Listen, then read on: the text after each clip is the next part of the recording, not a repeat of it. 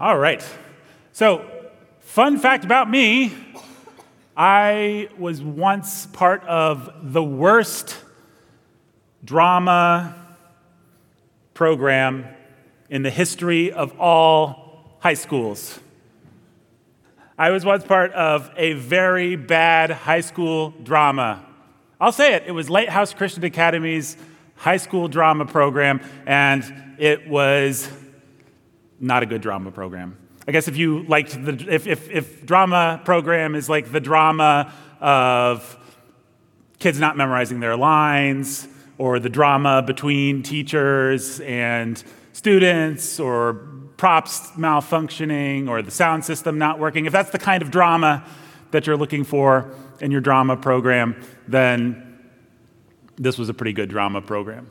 But if you like the drama of the stage, actually watching people perform, then it was a very bad drama program. I remember one time I was the sound guy for the play, which was Sarah Plain and Tall.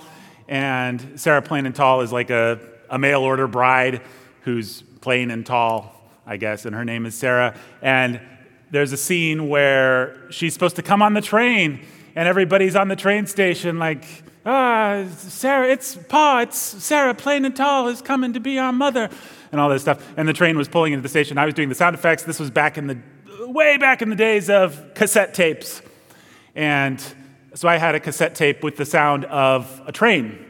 But unfortunately, I put the cassette tape in backwards. Like I put side B in instead of side A. And so they said, Pa, Sarah Plain and Tall, she's coming on the train. And then ACDC. Dirty deeds done dirt cheap. I guess Sarah was touring with ACDC. I don't know. Um, so that's one story from the drama program. The story I actually want to tell, though, is a play that I was not a part of, but my friend Josh and my friend Davey were in this play, and this was the worst play ever put on in the history of high school drama. And it was a play, everybody familiar with Narnia? The Silver, the Silver Chair is a Narnia book. So this was a play of Narnia, the Silver Chair. And my friend Josh played Aslan, the great lion king of Narnia. Only he was in like an outfit that a mom had very graciously sewed for him. He looked like the cowardly lion. He just did. Or like a really bad lion school mascot. He did not inspire terror and awe the way that you want Aslan to do. Um, and then my friend Davy was playing Diggory, the young boy who's transported to Narnia, and he sees the, the creation of Narnia and all this stuff. And the first two acts of the play were actually really good. Like everybody was involved in the drama, and it worked, and this, everything went off without a hitch. And, and it was just a good story. Those are the parts, however, before he actually gets transported to the magical land of Narnia. Once young Diggory gets transported to the magical land of Narnia, that is when the play began to go off the rails. And what happened was my friend Josh came out as Aslan in his cowardly lion costume, and his dialogue was something like, Grr, grr, roar, roar. Narnia, I bring thee into existence, or something like that. And then it's like the creation story of Narnia. So Diggory's been transported to like prehistory of Narnia. Everything's black. And then Aslan comes out and he creates Narnia. And that's what was supposed to happen. So Josh comes out in his cowardly lion costume. He says, like, I create the Narnia. And then all these other poor, like, high school, middle schoolers come out sort of crawling in their, their lame animal costumes and are there growling and roaring. And it just didn't really capture the, the magic of what you want from the creation myth of Narnia. Then things went really bad, though, because Josh, for whatever reason, as Aslan, so, so we're in Act 3, right? But he just messes up. He forgets his line, and he says a line from Act 5, which is fine. Like, obviously, nobody in the audience has read the script. Like, they could have sort of ad libbed their way out of that mistake. But what happens is everyone else who's in the play just goes with Josh, just keys off of that line the line from Act 5. They just start doing the scene from Act 5. And they skip most of Act 3, all of Act 4, and just go straight into Act 5. Basically, all the stuff in Narnia. Now, I don't know if you've read the books, the Narnia books, but one thing that's really important in those books is the time that the characters spend in the land of Narnia. But they just managed to skip all of that. But that actually wasn't the worst thing that happened in that play. The worst thing that happened was so they just basically didn't do the play. They just skipped it. And they basically skipped to the last scene. And the last scene is a scene where young Diggory, he has a magic apple that he's gotten from Narnia. And the magic apple is supposed to uh, heal his mother. Like at the beginning of the story, we find out his mother is sick, she's dying. And then he goes to Narnia, he has his adventure, and he comes back with this magical apple that is supposed to be able to heal his mother. And so, what's supposed to happen in the play is he's supposed to go off stage and say, I'm going to my mom. And then he gives her the apple. And then he's supposed to come running back, like, Polly, Polly, I gave the apple to my mom. She ate it. She's all better. She's well. Like that's, and that's the end of, that's like the big emotional climax of the play. And that's exactly what my friend Davey playing Diggory did. He took the apple, he went off stage for a minute, and then he came back running on. He, he nailed his line, he put the, the appropriate emotion into it. Polly, Polly, I gave the apple to my mom. She's, she's better, she's better. The problem was he did not put down the apple. he just came running out with the apple that he was supposed to have just fed to his mom in his hand, saying, Polly, Polly, my mom, she ate the apple. She's all better. Now, Davy did realize he, he had made a mistake. He looked at the apple he paused, and then he tried to ad lib his way out of it. And he said, And I also picked this magic apple, and I don't need it. And then. so that was his way. That was his way out of that.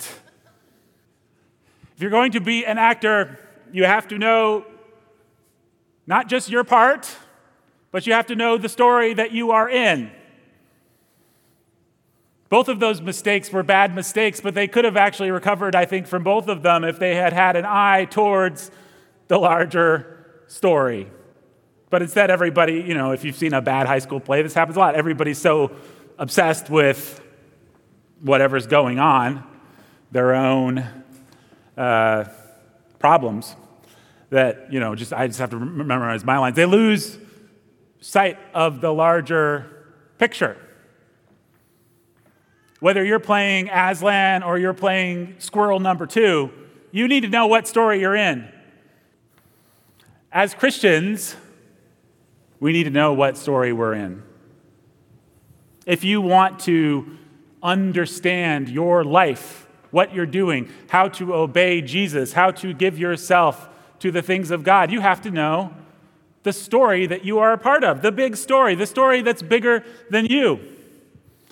And I think for a lot of us, our conception of that story is about as big as, well, I gave my life to Jesus and he saved me and I'm glad. It's like a, a, an actual very small story between you and Jesus. And that's true. I'm not trying to take that away from you.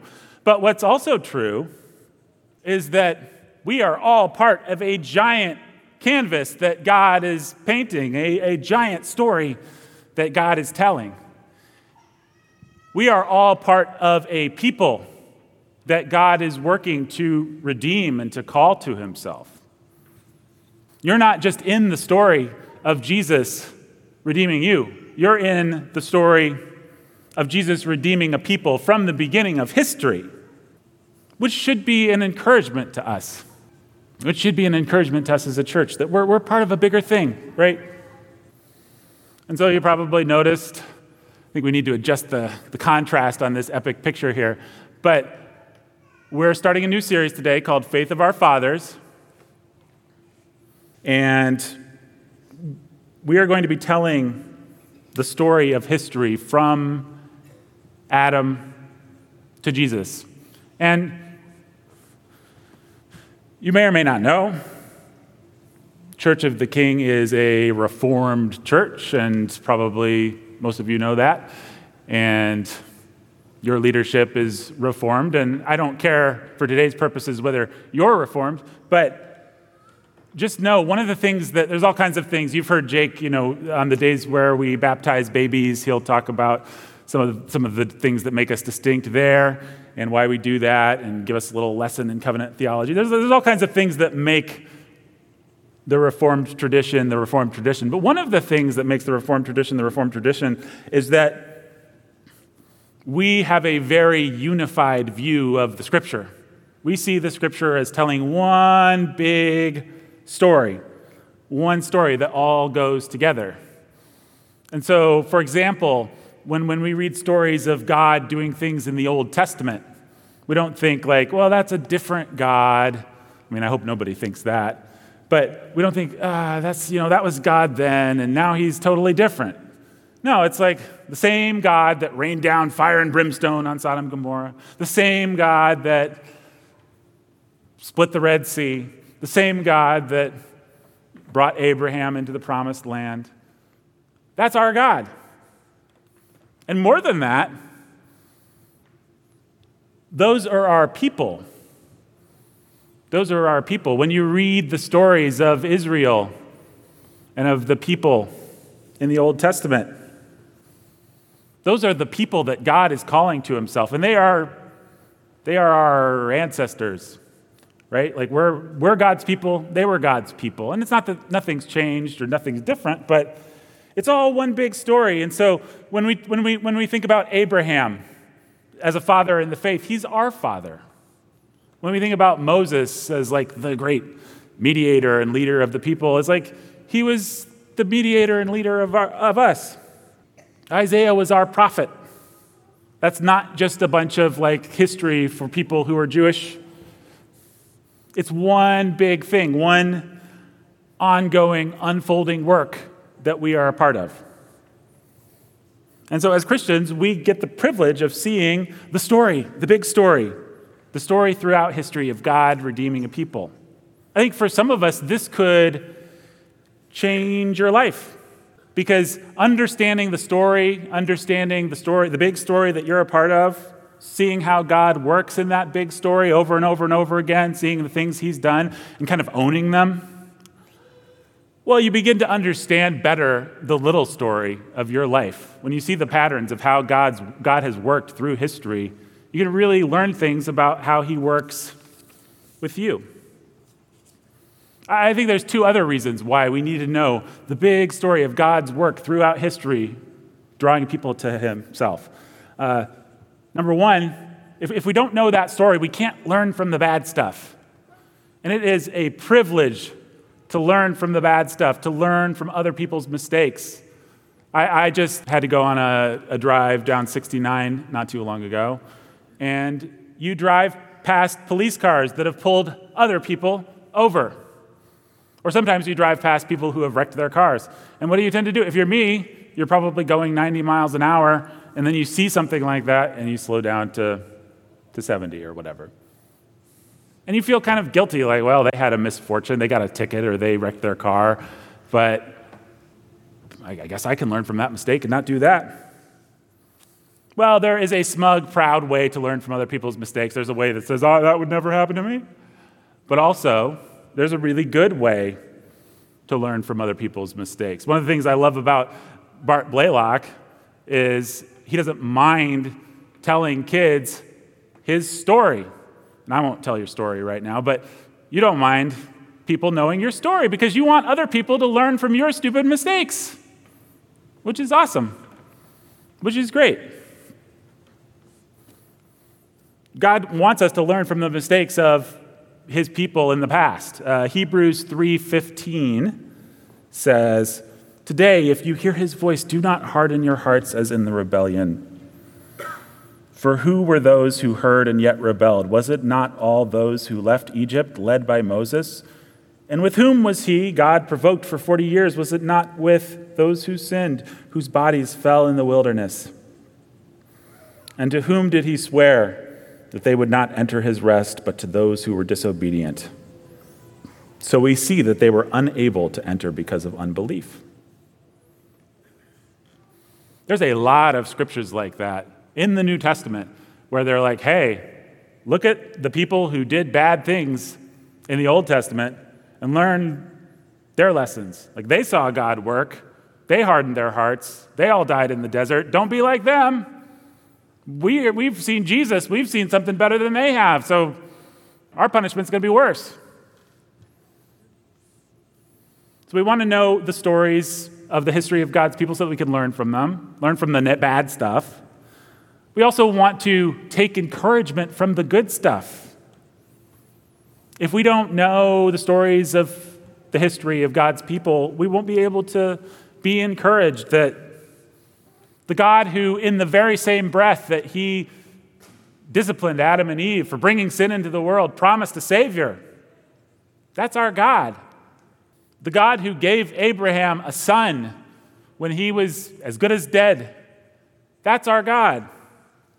The God who the Israelites were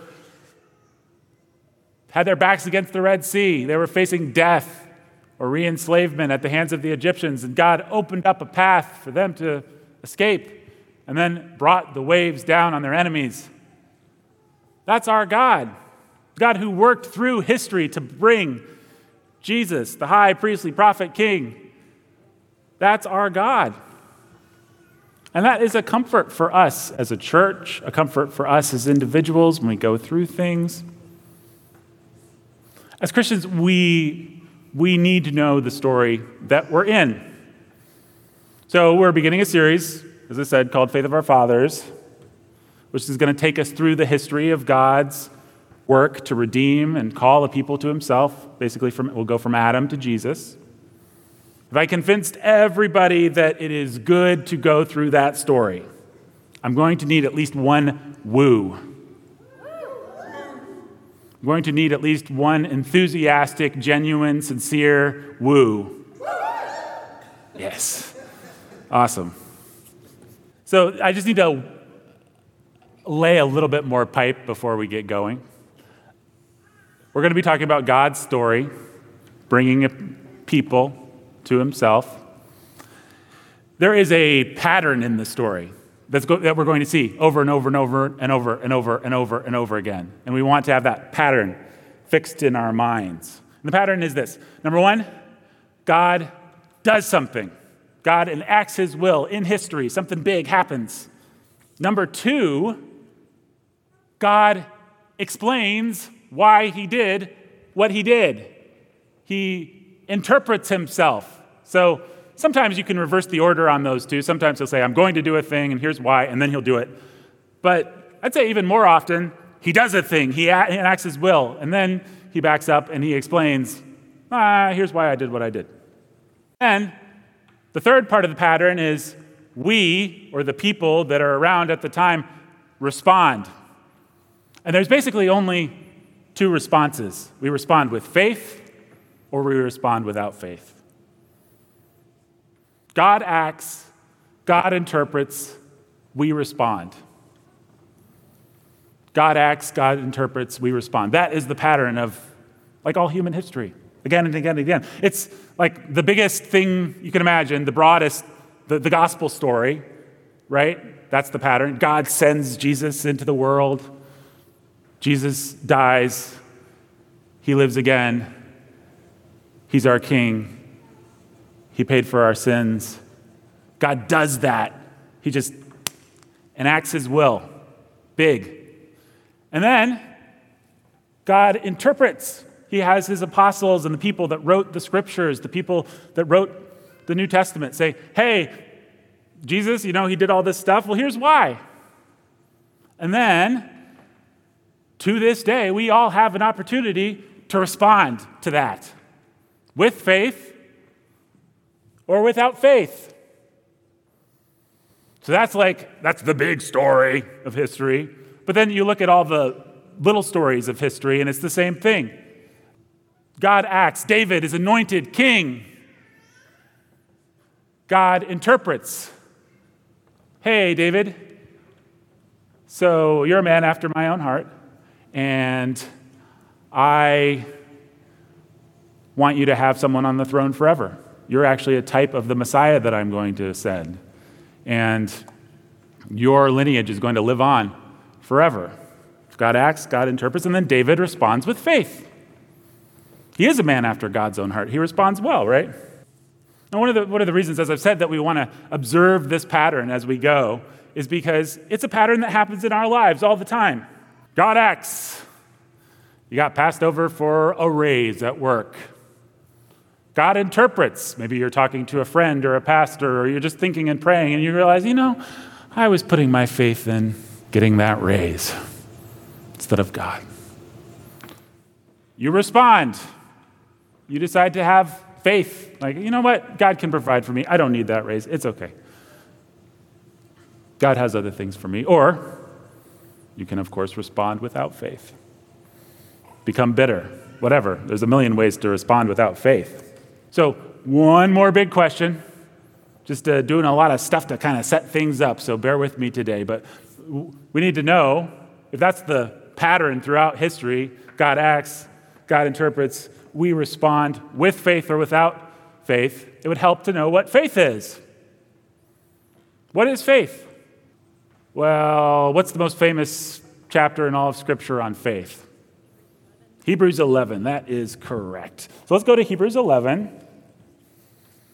Hebrews is a book that is all about this pattern that, I, that I've been talking about. Um, Hebrews is a complicated book. I don't know how many of you, how many of you feel like you just understand everything there is to understand about the book of Hebrews? Okay, me neither. But basically, a good way I think to think about Hebrew. How many of you see, have seen The Princess Bride? You remember the part where the, the, the, the good guy's talking to the bad guy, and the good guy says, You're smart, are you? And the bad guy says, Let me put it this way. Ever heard of Socrates, Aristotle, Plato? Morons. That's actually the book of Hebrews. The book of Hebrews is like, ever heard of Moses? Ever heard of angels? Ever heard of the Torah? Ever heard of the sacrificial system? Jesus is better. Jesus is the fulfillment. Jesus is the culmination. And so, like that passage from Romans we read earlier, if people were disciplined for not putting their faith when they had that stuff, then you better believe God's going to take his son coming into the world seriously. And you can cling to the promises of Jesus better. But Hebrews is exactly what we've been talking about. It, it, it, talks a lot about this pattern of God acting, God interpreting throughout history leading up to Jesus.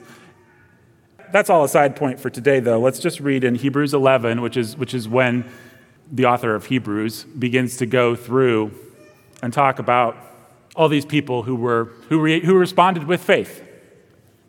And so, Hebrews 11, verse 1 now, faith is the assurance of things hoped for, the conviction of things not seen. For by it, the people of old received their commendation. By faith, we understand that the universe was created by the Word of God, so that what is seen was not made out of things that are visible. By faith, Abel offered to God a more acceptable sacrifice than Cain, through which he was commended as righteous, God commending him by accepting his gifts. And through his faith, though he died, he still speaks. By faith, Enoch was taken up so that he should not see death, and he was not found because God had taken him. Now, before he was taken, he was commended as having pleased God. And without faith, it is impossible to please him. For whoever would draw near to God must believe that he exists and that he rewards those who seek him. What is faith? We've got two verses actually in that six verse passage that sort of provide a definition. Verse 1, most obviously. Now, faith is the assurance of things hoped for, the conviction of things not seen. Okay? What is faith? Faith is the assurance of things hoped for, the conviction of things not seen. But there's also verse 6. And without faith, it is impossible to please Him, for whoever would draw near to God must A, believe that He exists, B, believe that he rewards those who seek him. So, what is faith? Faith is, even though you do not see God with your eyes, you believe and you act like he exists and he is who he says he is. He's good. If you, let me, let me ask you a question Did you act like God existed this week? Did you act like God existed when you drove in your car, when you were stuck in traffic, when you were talking to your spouse? Did you act like God existed and like there was a reward on the line? So let's go back to our little pattern thing, right? God acts, God interprets. This happens in our lives all the time.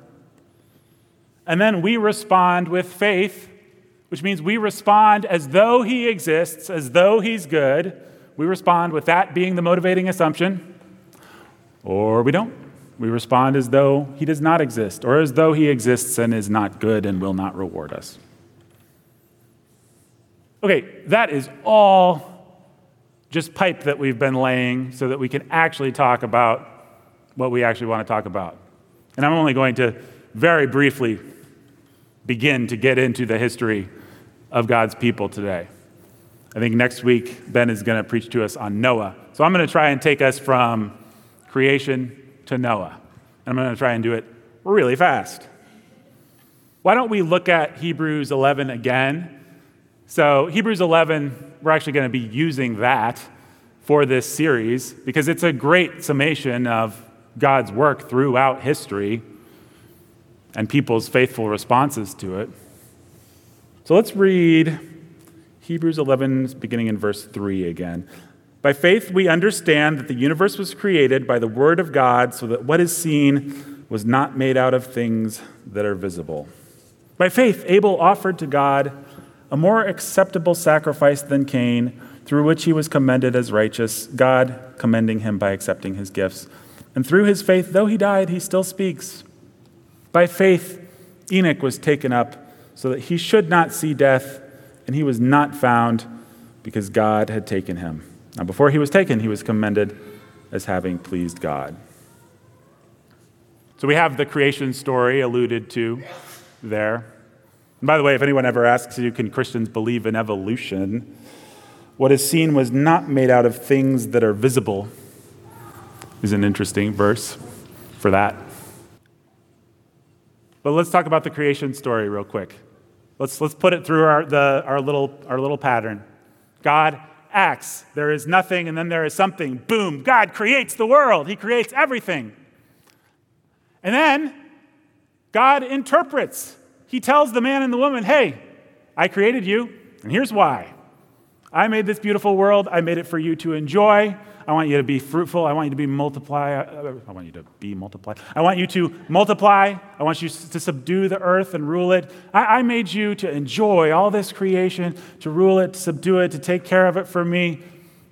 That's what I want you to do. That's the interpretation of why I did what I just did, why you're even here.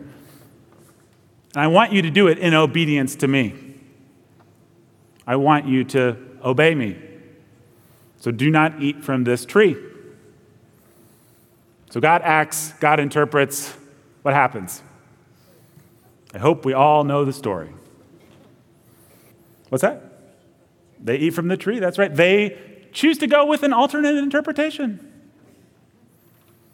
Satan comes along in the form of a serpent, and he's like, hey guys, that interpretation that God gave you for it's actually completely wrong. And they're like, okay, cool. That tree looks good. We will, Satan says we will not surely die. God said we will die. Satan says we won't. We're going to go with Satan. They eat from the tree. They bring sin, they bring death into the world. And then, as I've already said, God, in his kindness, acts again begins a process of discipline, of punishment for mankind, but also a process of redemption. In Genesis 3:15, God says to the serpent, "I will put enmity between you and the woman, and between your offspring and her offspring. He shall bruise your head, and you shall bruise his heel." Which is a promise that the offspring of this couple that Jesus Christ will one day come, that he will crush the head of the serpent. So, this sets into motion God's redemptive plan for history. But it also sets up the dichotomy that we've been talking about the whole time those who have faith and those who do not. And the first big test case of that dichotomy is Adam's children, Cain and Abel. And uh, if anybody who's ever been to Sunday school knows that one, right? Hebrews verse uh, 11, verse 4. By faith, Abel offered to God a more acceptable sacrifice than Cain, through which he was commended as righteous, God commending him by accepting his gifts. His gifts. And through his faith, though he died, he still speaks. Cain responded without faith. We don't know the particulars of exactly how that worked, but we know because the author of Hebrews interprets it for us here. Cain made a sacrifice that was without faith. Abel made a sacrifice to God, trusting in God's promises, trusting that God existed, that He's a rewarder of those who serve Him. God, of course, accepted Abel's sacrifice. Cain was jealous. Cain murdered Abel. But the beautiful thing here that the author of Hebrews says Abel is still speaking to us today. If you are here, like you, you out there, you hearing this, Abel is speaking to you. He's saying that you should have faith. God has acted again and again and again and again and again and again for each one of us. And mostly he's interpreted those actions, maybe some of them a little bit more, some of them a little bit less, some of them in ways we like, some of them in ways we don't. But even if you don't have a specific interpretation, you always know if God's acting in your life that he is doing it for your sanctification, doing it for your betterment, that He is leading you to something good. You know that He exists, that He's superintending it, and that He rewards those who seek Him. We have to respond to our circumstances with faith. And I know that's kind of a simple application for all the, the setup that I did, but that is the application that God has for us today as a church. We have to respond with faith. Now, what does that actually feel like and look like? Well, I'll close with a story from the good old days of COVID. You remember that thing? Quarantine, all that. So, maybe two weeks into whatever month that was, where we were all actually taking it pretty seriously, Meredith and I had been at home, uh, quarantining, I guess, for two weeks, which was great. Um, actually wasn't that bad. It was actually pretty sweet for like the first week and a half, but then we began to, we began to get a little cabin fever after that. And our church, the mother church of this church, was doing some online services at the time. We didn't ultimately end up doing that many of them, but nobody knew, you know, trying to figure out what was going on at the time. So there was a Sunday where there was an online service. And we watched the online service in our pajamas and robe and whatever. And Meredith saw the pastors on the live stream, and she thought, man, they all look really depressed and really glum. And we all, I mean, I'm sure you had your own experience of this, we all felt depressed and glum. There was just a weight over our church, over our friends, over our marriage. It just felt like there was a black cloud over things at the time. Things felt bad. And Meredith's the kind of person that when, when things feel bad, she, like, I'm the kind of person, even when things feel good, I'd like to just sit around and be sad. Like, that's my favorite thing. But Meredith is like, we got to do something. And so she decides, she's like, I'm going to make donuts for all the pastors. And I'm going to drop them off. To, I'm like, honey, we're quarantining. You can't make food for them. That is she's like, I'll drop them off on their lawn and we'll wave at them. I'm like, okay, that Sounds like a good plan. Um, we're going to cheer up all eight, pa- I think the church had like eight pastors. I'm going to cheer them all up, she says. And this was before we had kids or anything, so there really wasn't anything better to do. She uh, spends the day, all Sunday, from like 10 o'clock to 4 p.m., making these donuts. And they're like baked donuts, so not the highest tier of donut. Final, and, and the, another thing you should know about Meredith is she does not test things when she's making them.